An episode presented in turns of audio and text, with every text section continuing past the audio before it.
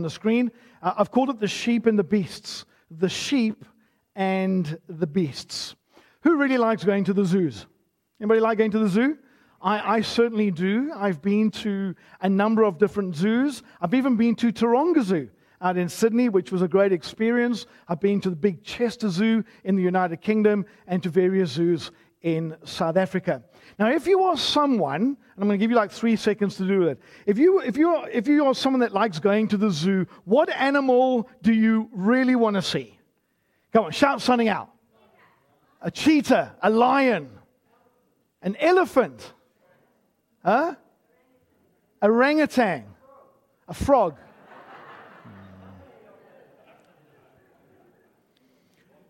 If, if I said to you you could go and see a ram or a goat at the zoo, would you go?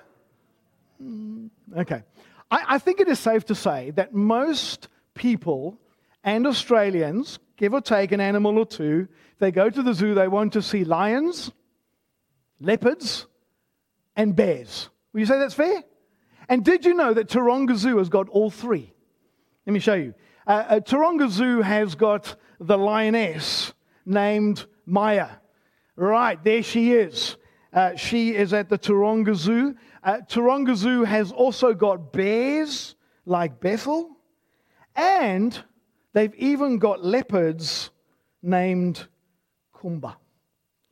But if you've been following with me in Daniel 7 and 8, Daniel Zoo is a completely different breed altogether, isn't it?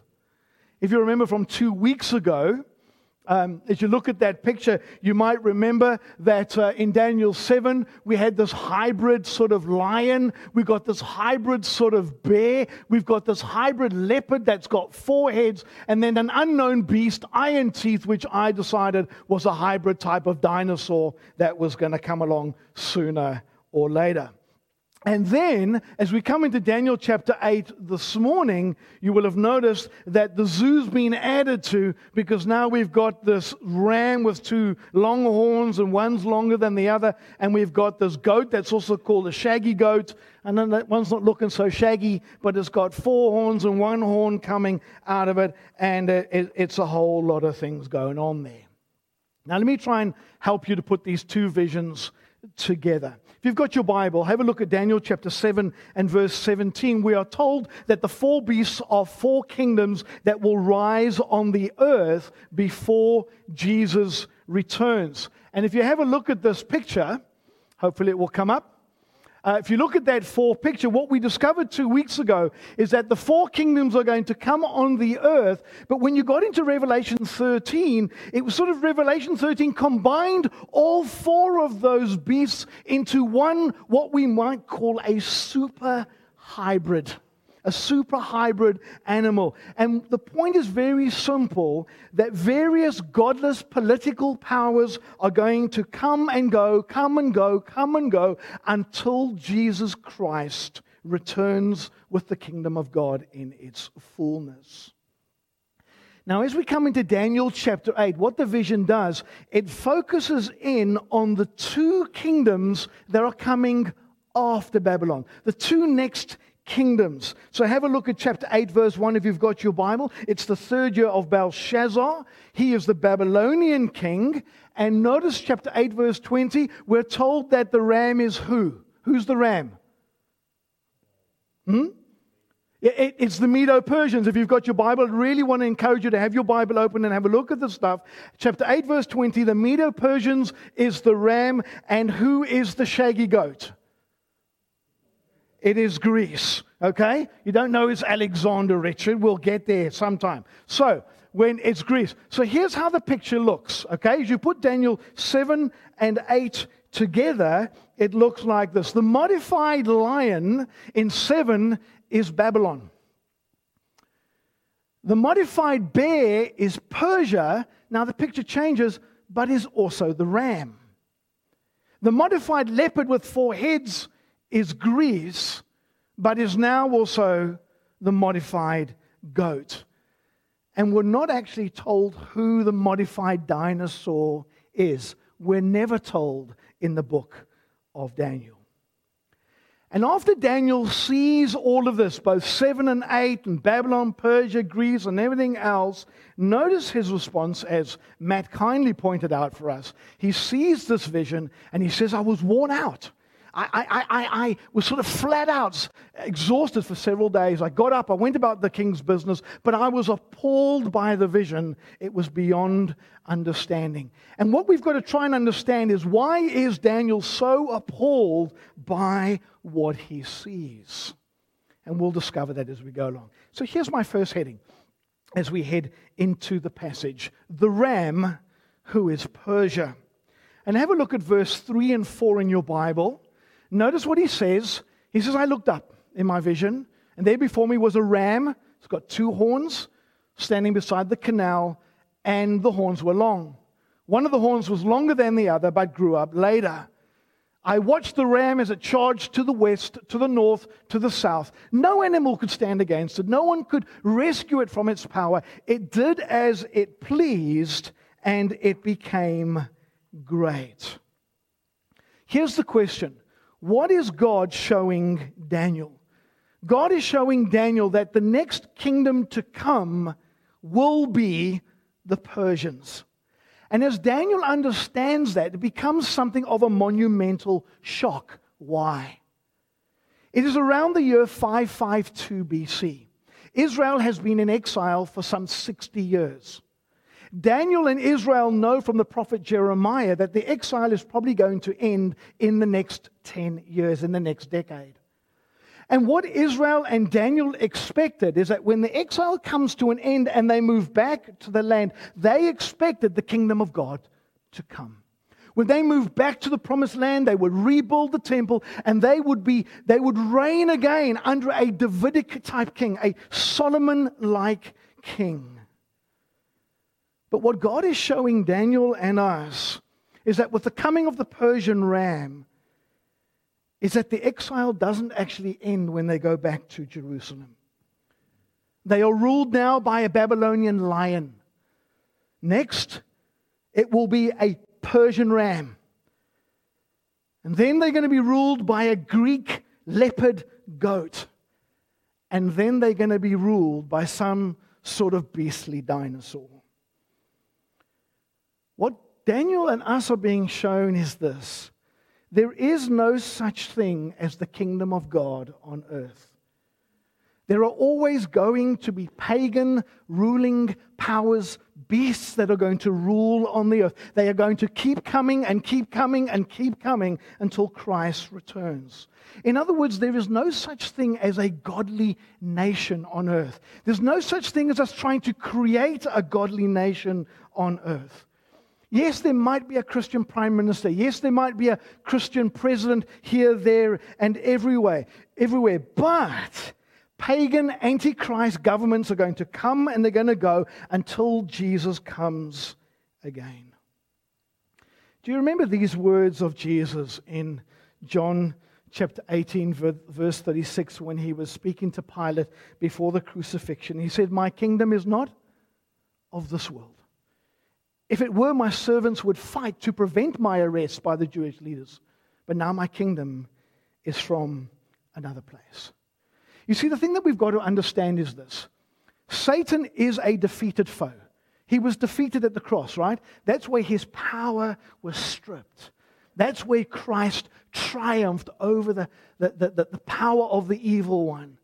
But Satan is still the prince of this world. He still has power. He still has dominion. He still has some form of control. He is still inspiring all the earthly beasts that come and go. This has massive implications for how we fight the beasts, but that will be for another day in another vision. Suffice to say this until our Lord comes, till our Lord returns, there will be lions, hybrids, there will be bear rams, there will be leopard goats, and there will be dinosaurs that will come and go and come and go. It will never be different. You with me? Second, the ram, Persia, versus the goat. And there's a bit of a war here, right? There's a bit of a war, and I'll just give you a picture to show you how it sort of goes, right? Sort of something, something like it. Put that picture back up, please. Yeah, there we go. All right. And, and, and, and we notice, just keep it there for a moment. We, we, we know, verse 3, that the ram is powerful. That's the Persian Empire uh, that destroyed the Babylonian Empire. But in verse 6 and 7, this, this goat, I mean, uh, this goat with this long horn, uh, with great rage, it comes and, and destroys the ram. Let me just check if I've got verse, uh, verse 7. Have a look at it. I saw the goat attack the ram furiously, striking the ram, shattering its two horns. The ram was now powerless to stand against it. Right? The goat knocked it to the ground and trampled on it, and no one else could rescue the ram, the ram from its power. Right? So, so now the, the Greeks have come and taken over from the Persians. Now, when you go into history, and you, you, you look at the wars that took place around 490 BC between the Greeks and the Persians, they ended around 334. These wars were bloody, they were vicious, they were deadly, they were destructive, they were without mercy. Now, the point is fairly simple. The Greeks take over from the Persians. Why? Because political powers are going to come and go because they are always lusting for human power and human wealth and human dominion and human control. The reason why kingdom fights kingdom and kingdom takes over kingdom and so it goes on is because there is always this lust for earthly wealth and uh, power inspired by the devil himself. And the best commentary for Daniel chapter 8 is actually Jesus himself in Matthew 24, verse 6 and 7. He says, You will hear of wars and rumors of war, but see to it that you're not alarmed. Such things must happen. There it is. But the end is still to come. Nation will rise against nation, and kingdom against kingdom. That is exactly what God is teaching Daniel. So let me put it into context for you. Have a look at this. Babylon took out Egypt, Assyria, and Israel. And actually, if you took a step back before that, it was Assyria that took out Egypt and Israel. So Babylon takes out Egypt, Assyria, Israel. Persia takes out Babylon. Greece takes out Persia. And then Rome later on takes out Greece. And so it goes on and on and on. Let me just give you a very brief synopsis of just some of the wars that have taken place in the history of our world. And this is the smallest synopsis. There was the Hundred Year War between the English and the French. There was the English Civil War, the French Revolution, the American Civil War. There was the Mexican American War, World War I, World War II, Korean War, Vietnam War, Gulf War, the Indochina War, and as you know, there is the current war between Russia and Ukraine. Do you see it? Kingdom will come and Kingdom will, will go. One power fighting for more power from another one. First it was the lion, then it was the bear, then it was the leopard, and so they go on, so on. This, this, this continual lust for power, control, dominance. But it's not just inspired by the obviously by the devil himself. But remember it's not just earthly wars. It's not just country wars. It's not just world wars that take place. There are gang wars. There are drug wars. There are family wars. There are retail wars ideological wars gender wars pay wars religious wars. That's the way it'll be. It's the way it's always going to be in this case, it's ram versus goat. Who wins? Who wins? Goat. Goat wins. Point three the reign of the shaggy goat. Now, what happens now? The passage actually focuses in on the reign of the shaggy goat. So there's Babylon, you've got the Medo Persians, And then's coming the shaggy goat. There's coming Greece. And what the and this is you'll start to understand why, da, uh, why Daniel is appalled.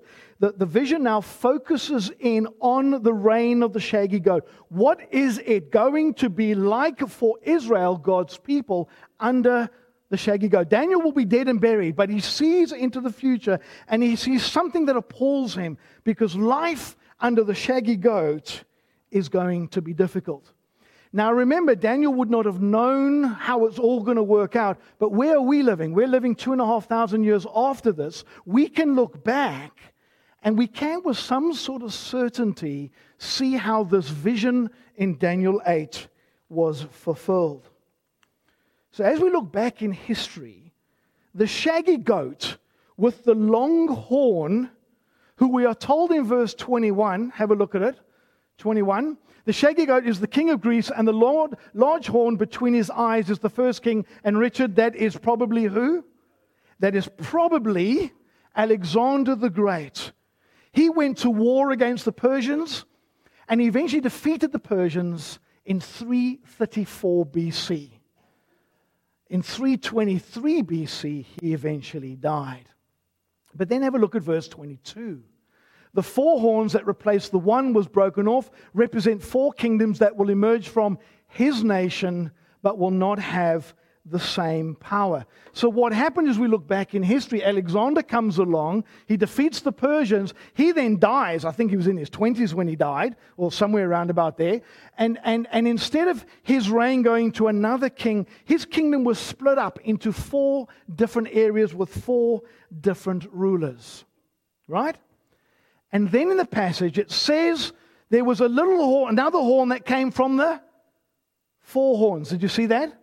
Now that's in verse 23. In the latter part of their reign, in the latter part of the four rulers, when the rebels have become wicked, a fierce looking king, a master of intrigue, will arise. So Alexander comes, he dies, four regions, four kings, but there is this powerful master of intrigue, a horn from one of the other horns that comes, and he starts to wreak havoc.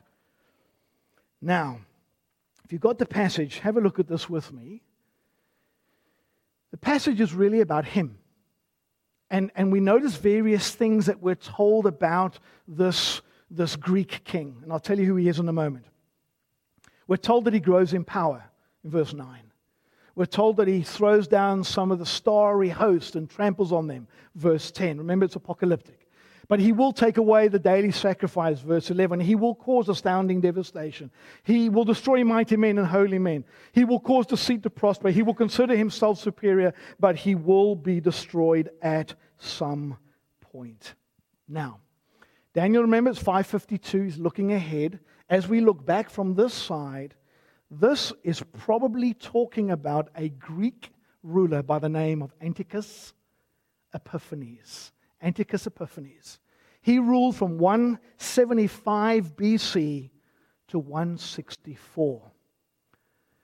Life for Israel and life for God's people under this man was horrible.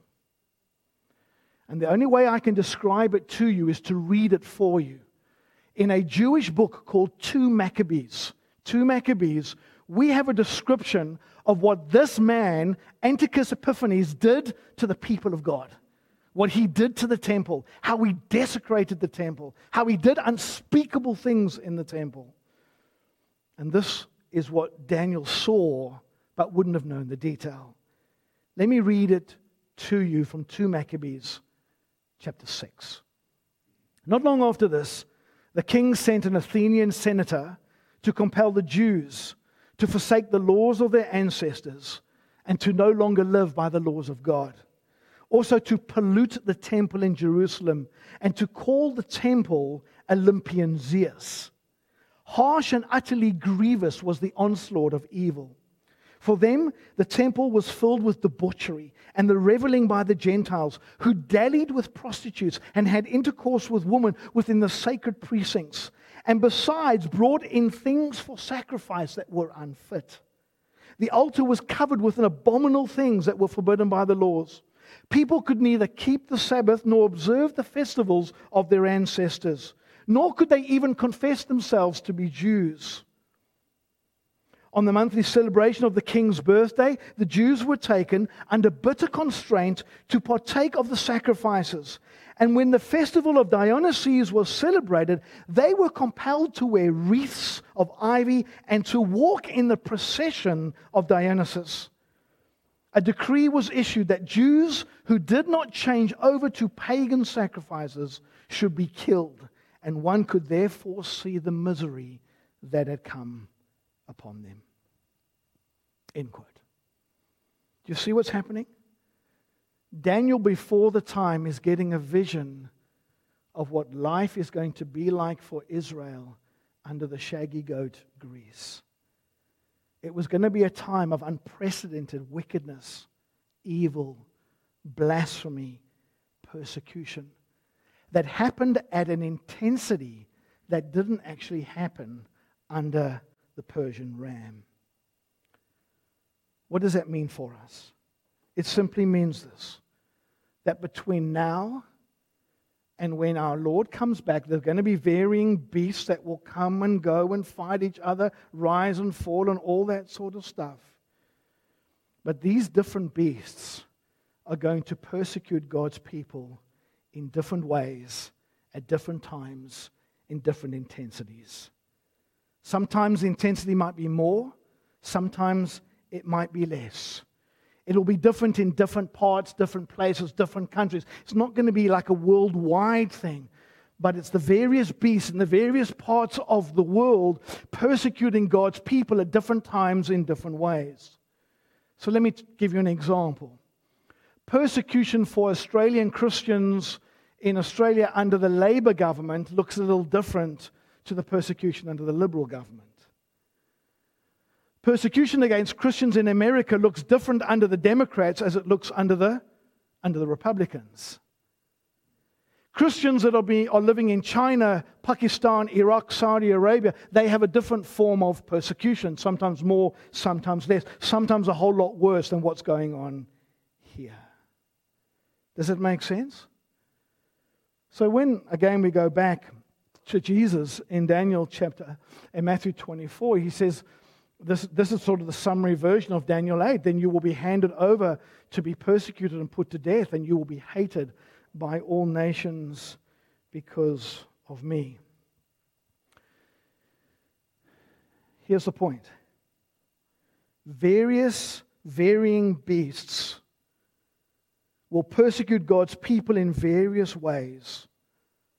And sometimes it might be so so severe, like it was for God's people when they were living under the reign of the shaggy goat, Antiochus Epiphanes. Which therefore starts to move us into a very personal application the sheep to the slaughter. You remember I asked the kids what kind of animals we are? as uh, God's people. And what did they say? Rightly so. We're sheep, aren't we? God's people are not bears, they're not lions, they're not leopards, they're not rams, they're not goats. What are they? Sheep. Now, let me ask you this what do leopards, bears, lions, and such dinosaurs, what do they like to eat? They love sheep. They absolutely love sheep.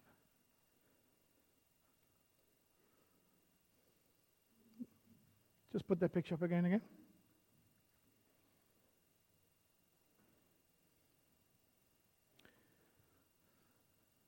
That's what they will do. Different times, different places, spaces, intensities. They're going to eat sheep. That's what beasts do. That's what Satan wants because he roars around like a like a ready to do what? Devour. Isn't it? 1 Peter chapter 5. Remember these words? Jesus said in Matthew 10 16, He said, I'm sending you out like sheep among. It could be written like this I'm sending you out like sheep among lions, sheep among bears, sheep among leopards, sheep among vicious rams, sheep among vicious goats. Isn't that why Paul said in Romans 8:36 he said, "For your sake we face death all day long because we are considered as sheep to be slaughtered." Here's the thing, brothers and sisters. We live in the world. We're in the world, but not of the world. But we live in a world that is under the reign of Satan, and he's inspiring these godless antichrist beasts that are going to come and go and come and go. As you and I seek to live for the glory of Christ, and as we seek to go and find the lost sheep, as we seek to go and call people to come and repent and follow Jesus, to stop following the beast and to follow Christ, what's going to happen?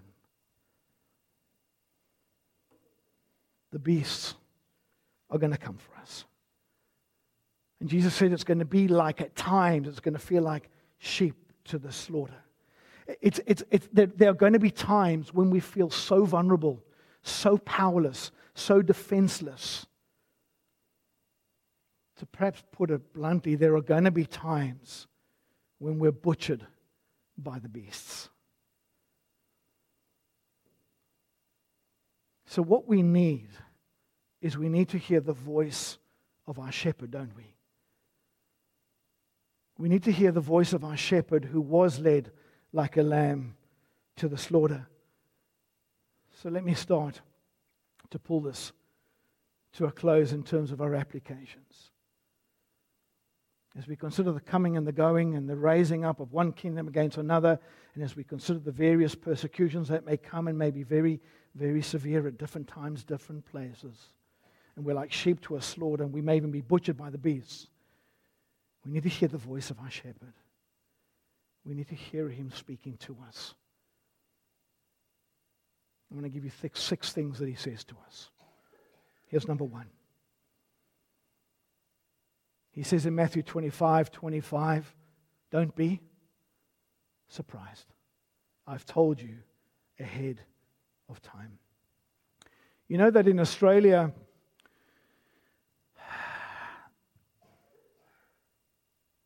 I don't think that we have yet really felt the wrath of the beast. I think it's probably safe to say that we've had a taste of it. Maybe we're getting a little bit of a taste of it. The wrath of the beast is still coming. It will come at some point in some way in different times. And Jesus says, Don't be surprised. I've told you ahead of time. I need to just say to you, brothers and sisters, you need to expect dark days. You need to expect difficult times. You need to expect persecuted times. They will come and go. Jesus said, Don't be surprised. I'm giving you a heads up. That's the first thing he says to us. Here's the second thing that he says If they butcher me, they will butcher you.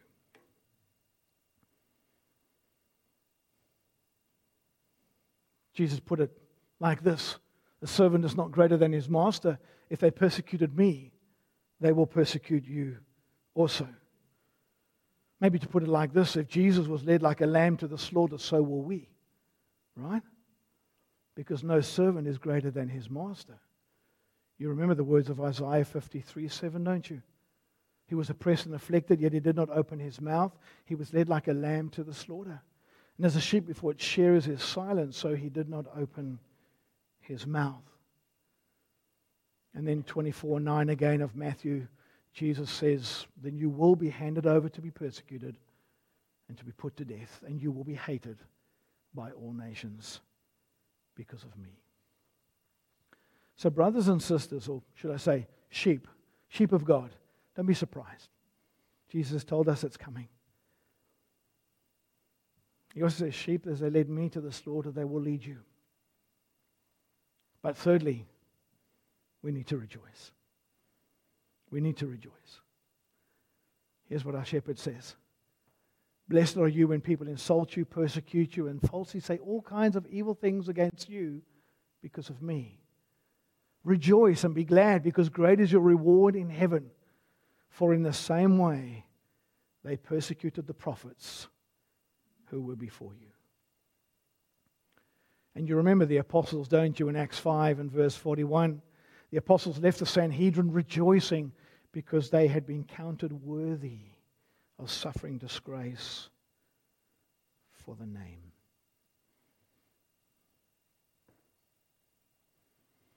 Don't be surprised. If they led me, they will lead you. Rejoice. But, sheep, don't fear the beasts. Don't fear the beasts. Our shepherd says, What I tell you in the dark, speak in the daylight. What's whispered in your ear, proclaim from the roofs. Don't be afraid of those who can kill the body, but cannot kill the soul.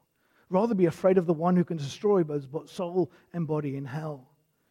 Are not two sparrows sold for a penny? Yet not one of them falls to the ground without your Father's care. And even the very hairs of your head are numbered.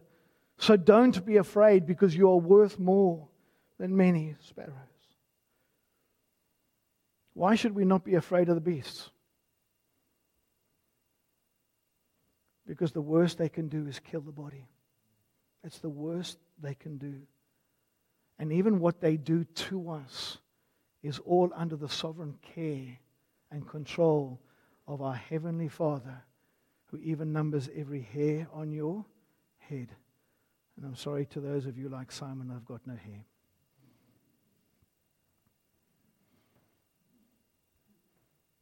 Don't be afraid. They will come and they will go. They will be vicious at times. But don't be afraid. Why? Because I'm also with you. Do you remember the words that Mark brought to us last week from Psalm 23? You remember them? And you remember how Psalm 23 starts, don't you? The Lord is my. And even though, oh, verse 4, even though I walk through the darkest valley, or some translations, even though I walk through the valley of the shadow of death, I will fear no evil, for you are with me, your rod and your staff, they comfort me. And you know, when Jesus says, What I've, what I've, what I've told you in the dark, you shout in the light, or what I've told you in the dark, you shout from the roofs, and what I've whispered in your ear, you send out. Remember this as you go into all the world and make disciples, baptizing people in the name of the Father, the Son, and the Holy Spirit, teaching them to obey everything I've commanded you. Remember these words, and surely I am I'm with you. You know, and, and here's the thing it's not just that Jesus is with us, but he's in us. It's not just that he's with us, but he's united to us by his Spirit. We're, we're joined to him. Jesus is truly with us in the most closest and personal sense of, of the way because the shepherd is united to his sheep by his Spirit. The words of Jesus to his sheep is this Don't be afraid. I'm with you. Be strong. Be courageous.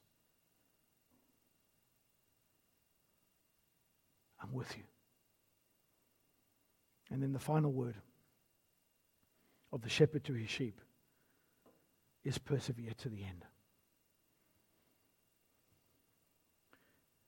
Our shepherd says, because of the increase of wickedness, the love of most will grow cold. But the one who stands firm to the end will be saved. And this kingdom, this gospel of the kingdom, will be preached in the whole world as a testimony to all nations. And then the end will come.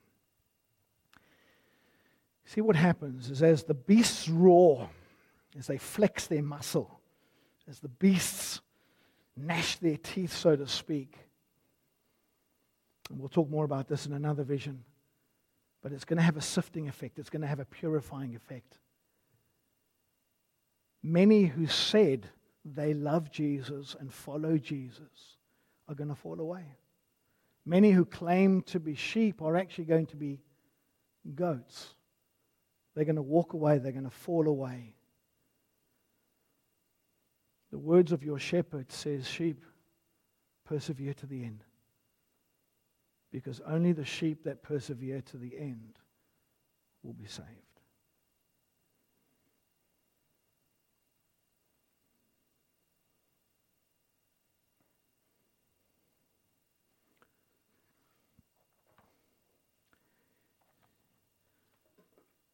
Let's have the music team up.